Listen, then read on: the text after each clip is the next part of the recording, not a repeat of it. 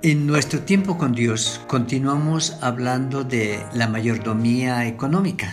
¿Cómo va transcurriendo este día? ¿Cómo está su vida, sus actividades, su familia? cómo están las circunstancias laborales, académicas. Sin duda que hay cargas, pero también tenemos la bendición de saber que no estamos solos para llevar esas cargas, porque el Señor ha prometido su poderosa mano para sostenernos, para suplir, para sanar, para consolar, para fortalecer. Señor, te agradecemos la bendición de otro día. Te entregamos nuestra vida, rogando tu dirección y tu gracia para vivir como hijos tuyos hoy, de tal manera que en todas las cosas busquemos honrarte y servir servirte sirviendo a los demás. En el nombre del Señor Jesús lo pedimos. Amén. Hablando de la mayordomía económica, citamos varios textos de la palabra, como Proverbios 3, como Hebreos 13, como Malaquías capítulo 3, donde el Señor nos está recordando enfatizando la importancia de la fidelidad administrativa, de la generosidad del corazón del cristiano como característica de alguien que ha recibido tanto del Señor y porque hemos recibido de Él, estamos habilitados para bendecir a otro. Él dijo eso, de gracia recibisteis, dad de gracia. Y hablábamos de organizar un presupuesto de una manera sencilla, práctica, mirando las cosas que son importantes, las cosas que son urgentes y las necesidades cotidianas. Tratamos de hablar un poco de la importancia de ahorrar y también hablamos de cómo el Señor ha hecho provisión para nosotros y nos ha prometido que nada nos faltará. Hablábamos también como la palabra nos recuerda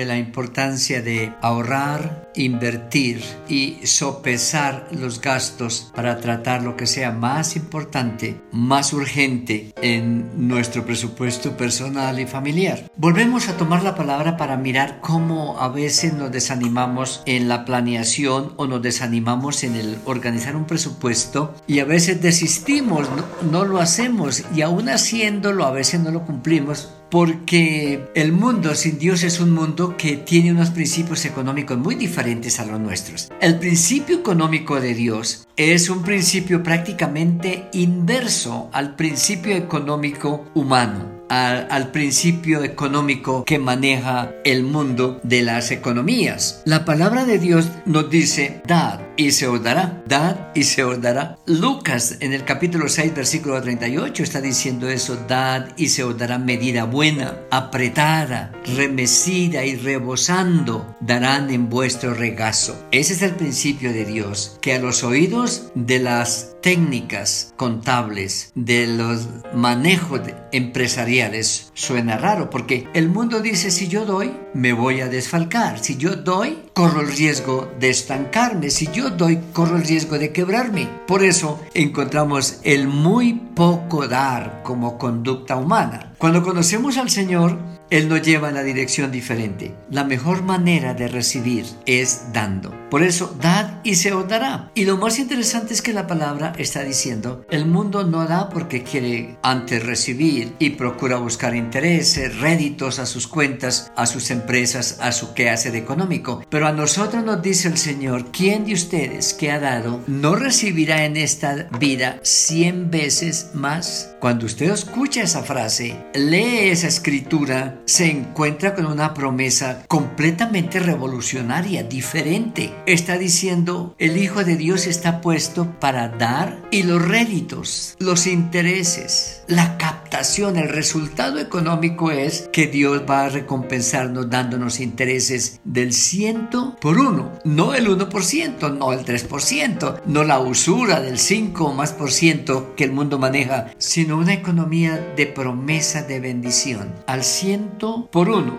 Y nos va llevando el Señor para inculcar en nuestra mente, en nuestro corazón, en nuestros ejercicios administrativos y de mayordomía, principios que respalden su palabra. Y Él nos está diciendo una economía que la Biblia presenta fue la economía egipcia en el tiempo de José. Cuando José está en Egipto, crea principios administrativos que el mundo conoce y maneja hoy. Él habló de quintar la tierra, del manejo agrario, de una manera organizada, ordenada, que la tierra la, la tengan las personas y de eso den una parte al Estado y vivan de lo demás. Él dijo, quinten la tierra, la quinta parte denla al Estado y lo demás es para ustedes. Ese es un principio administrativo de bendición, pero también en el mismo contexto está hablando no olvide, no pierda de vista el principio de las vacas gordas y las vacas flacas. Cuando habla de las vacas gordas está enfatizando el ahorro en esos momentos bollantes, en esos momentos de prosperidad, en esos momentos de bendición. No pierda de vista el ahorrar, el ubicar una cantidad considerable en un buen recaudo para que si llegan años duros, difíciles, secos, áridos, podamos tener una fuente a la cual acudir, podamos ir al lugar donde hemos guardado para empezar a usar esos recursos porque han estado en buen recaudo y se van a convertir en nuestro soporte en el momento de necesidad, de dificultad, de crisis económica. Y podemos mirar nosotros que estamos en este tiempo todavía de comienzo del año, un año fresco, pero la mayoría de, de nosotros tenemos la experiencia de que comenzamos el año, este nuevo año, lo comenzamos con una bendición nueva. Y cuando hablo de una bendición nueva, es que recibimos un dinero que el año pasado no teníamos Christ. Recibimos un pequeño aumento o un regular aumento o un buen aumento que,